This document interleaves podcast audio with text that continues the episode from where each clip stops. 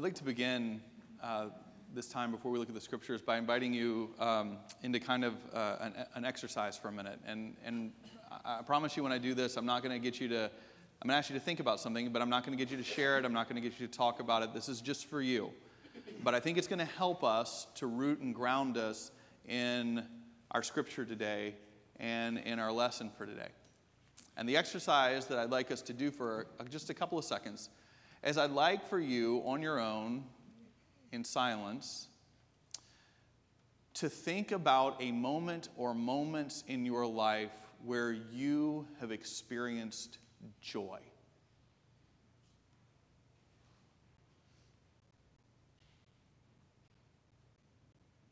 A moment or moments where you have experienced joy. We don't get tons and tons of those in our life. I'm not talking about like a good day. Those are nice. I'm talking about joy. Where were you? Who was with you? What were the circumstances? As you're thinking about that, I've thinking about it in your own life, and I want you to see it and picture it and hold on to it. Uh, I've had a chance to ask a number of people about this this week because we've lit the candle of joy today and wanting to get at what is what is the foundation of joy? What is what does it mean to be people who experience joy? How do we do that? And so I've asked people on staff, asked people in conversations, asked people at a Bible study I lead, and I want to share with you some of their reflections. And even though the circumstances will be different, I wonder if we're going to start noticing or seeing some patterns in what they shared that might overlap with your own experience of joy. For instance, I had one individual who said that when they experienced joy, when they think about that, it was the moment when they were reunited with a family member who they love for the first time after COVID. That they had been separated for so long, and they said they knew they were excited, but when they saw each other embrace and embrace, it almost surprised them at the emotions that poured forward. But they said that was joy. I wonder if there are any overlaps in your own experience of joy with what she experienced. Or maybe someone else uh, who this week said that they experienced joy when they attended and got to be a part of the wedding of their child. They said that, as anyone knows who's a parent, there are a lot of ups and there are a lot of downs. And they said with this child, there were a lot of ups and there were a lot of downs. But when they saw them there and saw the person that they were and saw the person that they were marrying, they said, these two are good and are going to be good in this world. And they said looking at that moment was a moment of joy.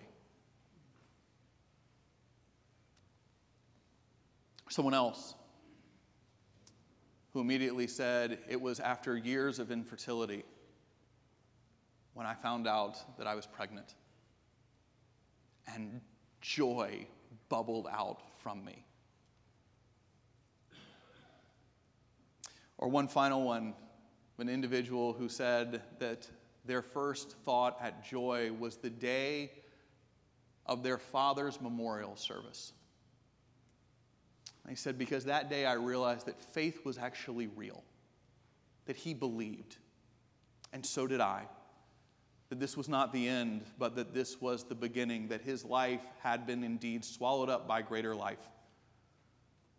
And when I was there and that faith was real and I saw those who gathered knowing my dad for years and saw how he had impacted so many different lives, realizing a legacy of purpose that was passed on to me, he said right there in the midst of my dad's memorial service, seeing that legacy, that was joy.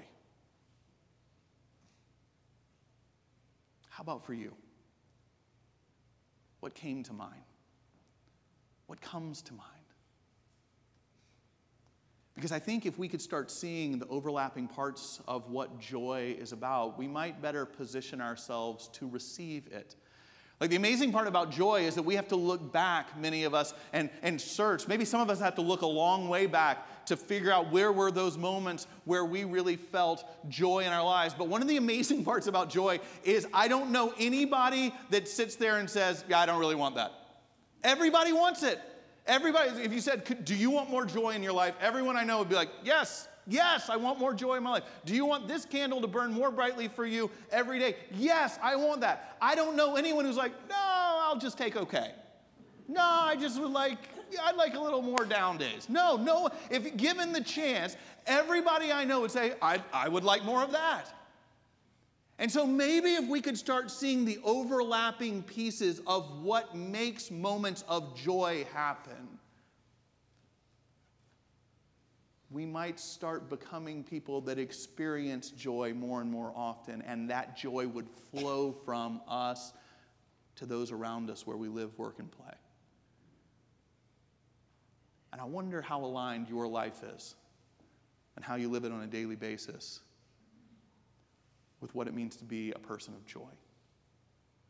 Because as we read the scripture passage, I want to I want to plant a seed here that every story of joy I know of, every example that I almost imagine you've thought of in your head, involves you being a part of a story that's bigger than yourself.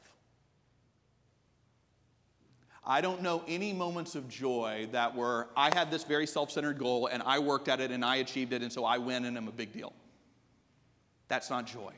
It's not bad. Well, it could be bad. But joy is when you are caught in a story that is bigger than just yourself. Do you align your daily life to be a part of joy? We see this theme in Scripture over and over and over again, and we see it in our lectionary text that we're going to be looking at today, this third Sunday of Advent, as we read from the book of Isaiah, writing seven hundred years before the events of the manger. Chapter twelve, verses two through six, and I invite you to listen to God's word to us today. Surely God is my salvation. I will trust and will not be afraid, for the Lord God is my strength and my might. He has become my salvation. With joy you will draw water from the wells of salvation, and you will say in that day, give thanks to the Lord, call on his name, make known his deeds among the nations, proclaim that his name is exalted. Sing praises to the Lord, for he has done gloriously. Let this be known in all the earth. Shout aloud and sing for joy, O royal Zion, for great in your midst is the Holy One of Israel. This is the word of the Lord. Thanks be to God. Let's pray together. Lord, I pray that no matter who we are or how we worship you today, that we would hear your gospel, your good news, and it would change us forever. We pray this in the name of Jesus. Amen. So again, what I think you see in all of these examples of joy, what I imagine you can think of in your own life, I think what gets at the heart and the foundation of what it means to experience joy is that when we are people who receive joy, we are always a part of something bigger than just ourselves. We are part of something larger than us being the center of creation that life revolves around, which is often our default to being. And we see this throughout Scripture, and we see this here in Isaiah. Now, what I want us to do to see how Isaiah describes that we can be people of joy caught in a story bigger than ourselves is I want us to see that this passage is really almost in, in two halves. There are almost two different ways that Isaiah talks about being people of joy, being a part of something bigger than ourselves. The first half is this. It's in verses two and three.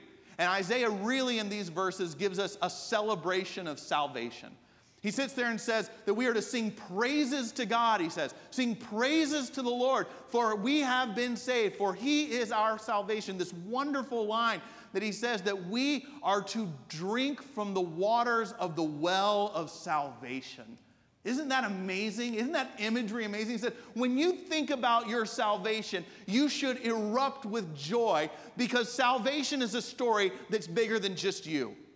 Now, what is salvation? Salvation is this sense that here is God and the Holy One of Israel, God, uh, the, the, the holy and pure God, and the Creator, and that we are the creation, and that there is a brokenness in us. And the question of how we are saved, how salvation happens, is how this gap between the Creator and the creation is bridged.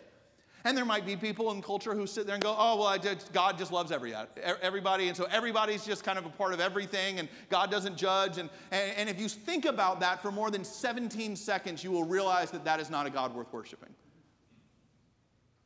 It, it, it's a great bumper sticker that doesn't hold water if you take it seriously. On the other hand, then you have to get to is like, well, then that's bridge because, you know, of the things that I got to do, and I got to be good, and the good people sort of go one place and the bad people go somewhere else. And then you have to sit in the really uncomfortable question of, well, then how good is good enough? How good do you have to be? Like, what does it really mean to be good, and how do you define that? This is the work that you've got to do, and that too, if you think about for more than twenty seconds, you will sit in a very uncomfortable place. What we believe, what Isaiah is prophesying about here, is that salvation is a story that's bigger than what you do. It is a celebration of what God has done.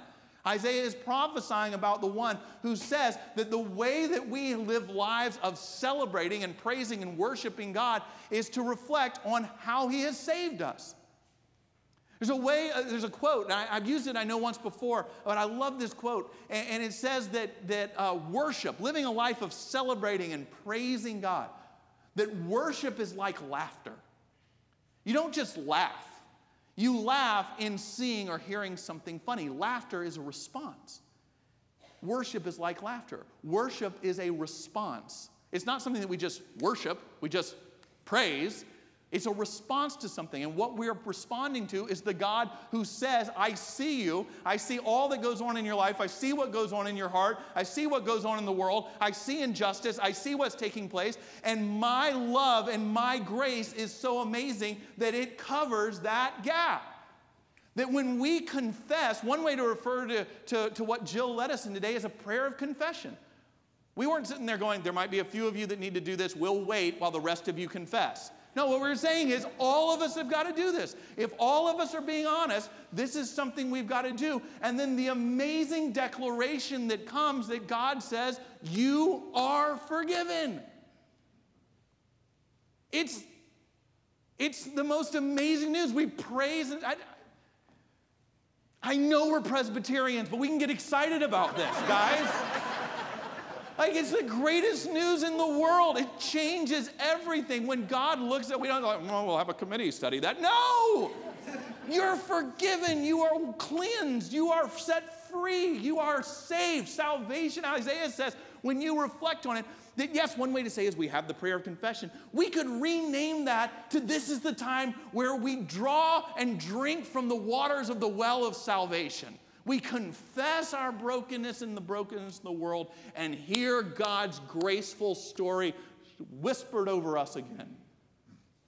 It's the greatest news in the world. At least I think so. Amen. Thank you. Golly.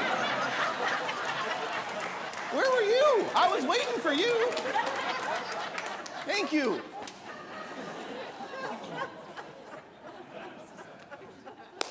I took my best shot at that. I'm like, surely we're going to get a response today. Mmm, we'll have a task force look at that. That's, uh, he seems very excited up there. Um, not very, mm. I get this a lot. People are like, you seem very Baptist-y. Um, I'm sorry, I just take that as a compliment now. I'm like, I'm, I'm excited about Jesus. Yep, I, I sure am. Sure am excited about what he's done in my life. The second half of this passage, Isaiah says, we celebrate salvation. Number two is that we're called. And that's a part of joy as well. Joy is not just celebrating. Salvation's a story bigger than you. You're swept up in it. But also, in the second half, what we see is that you're called. You're called to go and tell of this story to other people, to sing it to the nations, to sing it to other people, to go and let other people know how loved they are by God, that your life is about more than just having a job and making money and being successful and, and being a really nice person. That your life has an eternal purpose to be one that witnesses to this love, witnesses to the goodness of God. There is a purpose and a reason you're here. Some of you have heard me say before, that's C S Lewis' definition of joy. C S Lewis says that the definition of joy is the presence of purpose. Isaiah is saying the same thing. You have a call. You think about it, most studies show that what people want for their children is they say, oh, I just want my kids to be happy. That's what I want. Just want my kids to be happy. I'm a fan of happiness. I have two children. I want my children to be happy too. But is that really the best we could want for them? Because there are going to be moments in life. Happiness is dependent upon circumstances, C S Lewis says. There are going to be moments where your children aren't happy. There are going to be moments where they're sad. There are going to be moments where life is hard. What C S Lewis says is that we should want them to have joy, which is purpose. And purpose and joy can exist even in the midst of difficulty and hardship, can't they?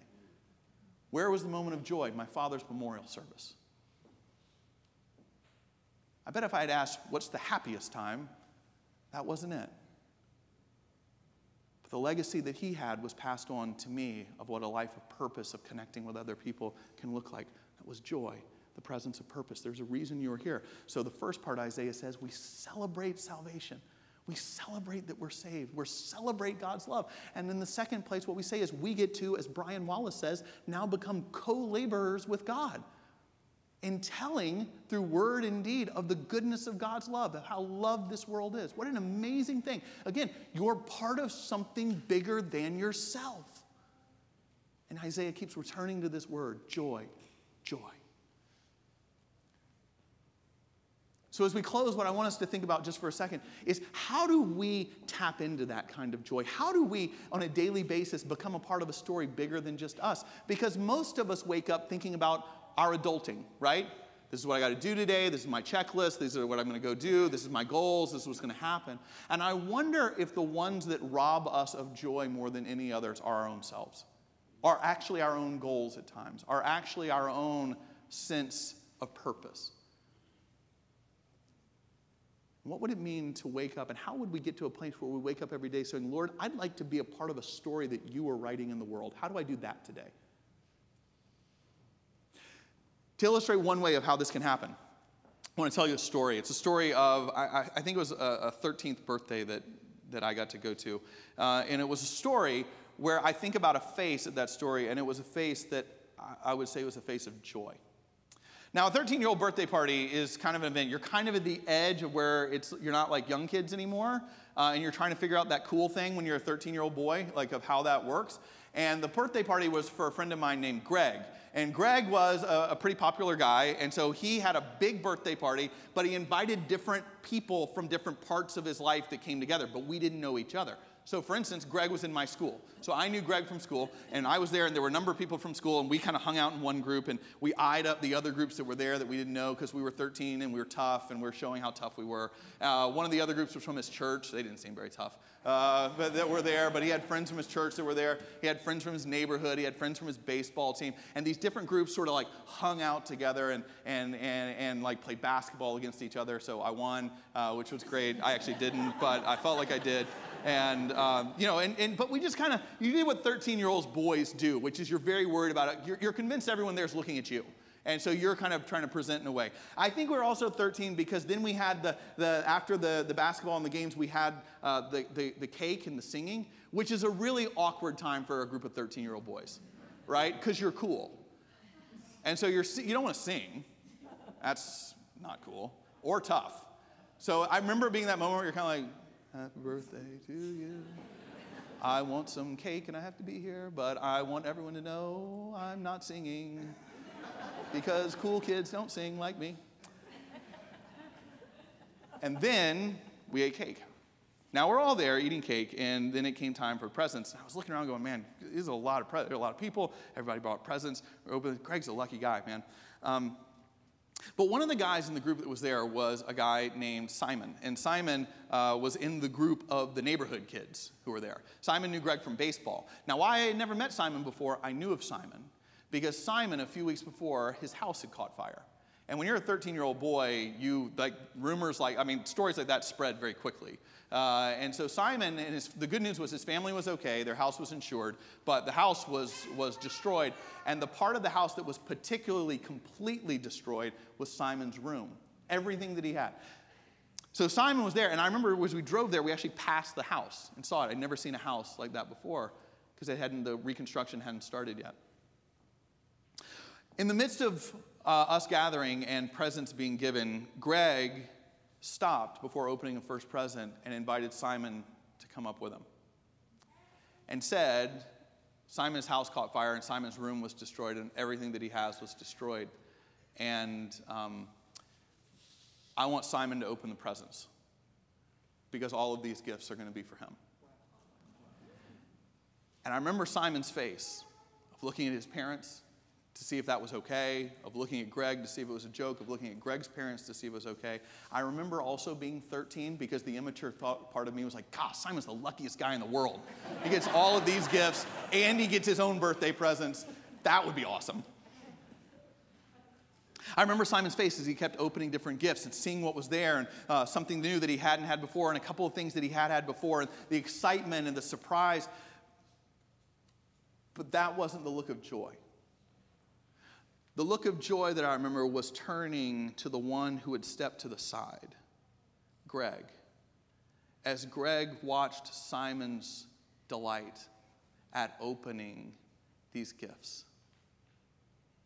And the smile on his face was one that I didn't have a word for in the moment, but I think the word I would say was joy. Because Greg became a part of something bigger than himself. And that's what Isaiah is prophesying to, isn't it? What Isaiah is prophesying about, what lies at the heart of the Messiah, what lies at the heart of the Christmas story itself, is a God who holds nothing back, who is extravagantly generous in giving his most precious, his Son, into the world to radiate love. And that is, this one comes into the world and lives into a story that is bigger than just his own well-being. And on the cross, salvation becomes possible. Jesus himself becomes part of a story that is bigger than just himself, that all of us are invited into. And I wonder what it might mean. I wonder what it might mean. Not that you and I can control joy, but if we might posture ourselves to receive joy better by becoming a part of a bigger story, is if we took upon ourselves the practice every day of extravagant generosity. What would it mean this day? What would it mean this week with all that you have, with all that God's given you? And I'm not going to, there's no fundraising here. What would it mean for you to be generous this week? Extravagantly generous with what God has given you. What would it mean to be generous with your time, with those around you? What would it mean to be generous with your words, with those around us with whom we interact? What would it mean to be generous with your attitude towards others as you go through this week? What would it mean for you to be generous with the way you treat other people? John Ortberg says that when we are young, the regrets we have are the things that we do that we know we shouldn't. I'm trying to lose weight and I eat chocolate cake and I regret it. He says the regrets as you get older that you haunt you are the opportunities that you should have taken that you didn't. The word of love you should have spoken, the generosity that you should have shown, the forgiveness that you should have offered that you didn't. What would it mean this week to step into generosity and use that as a foothold to become a part of a story bigger than yourself?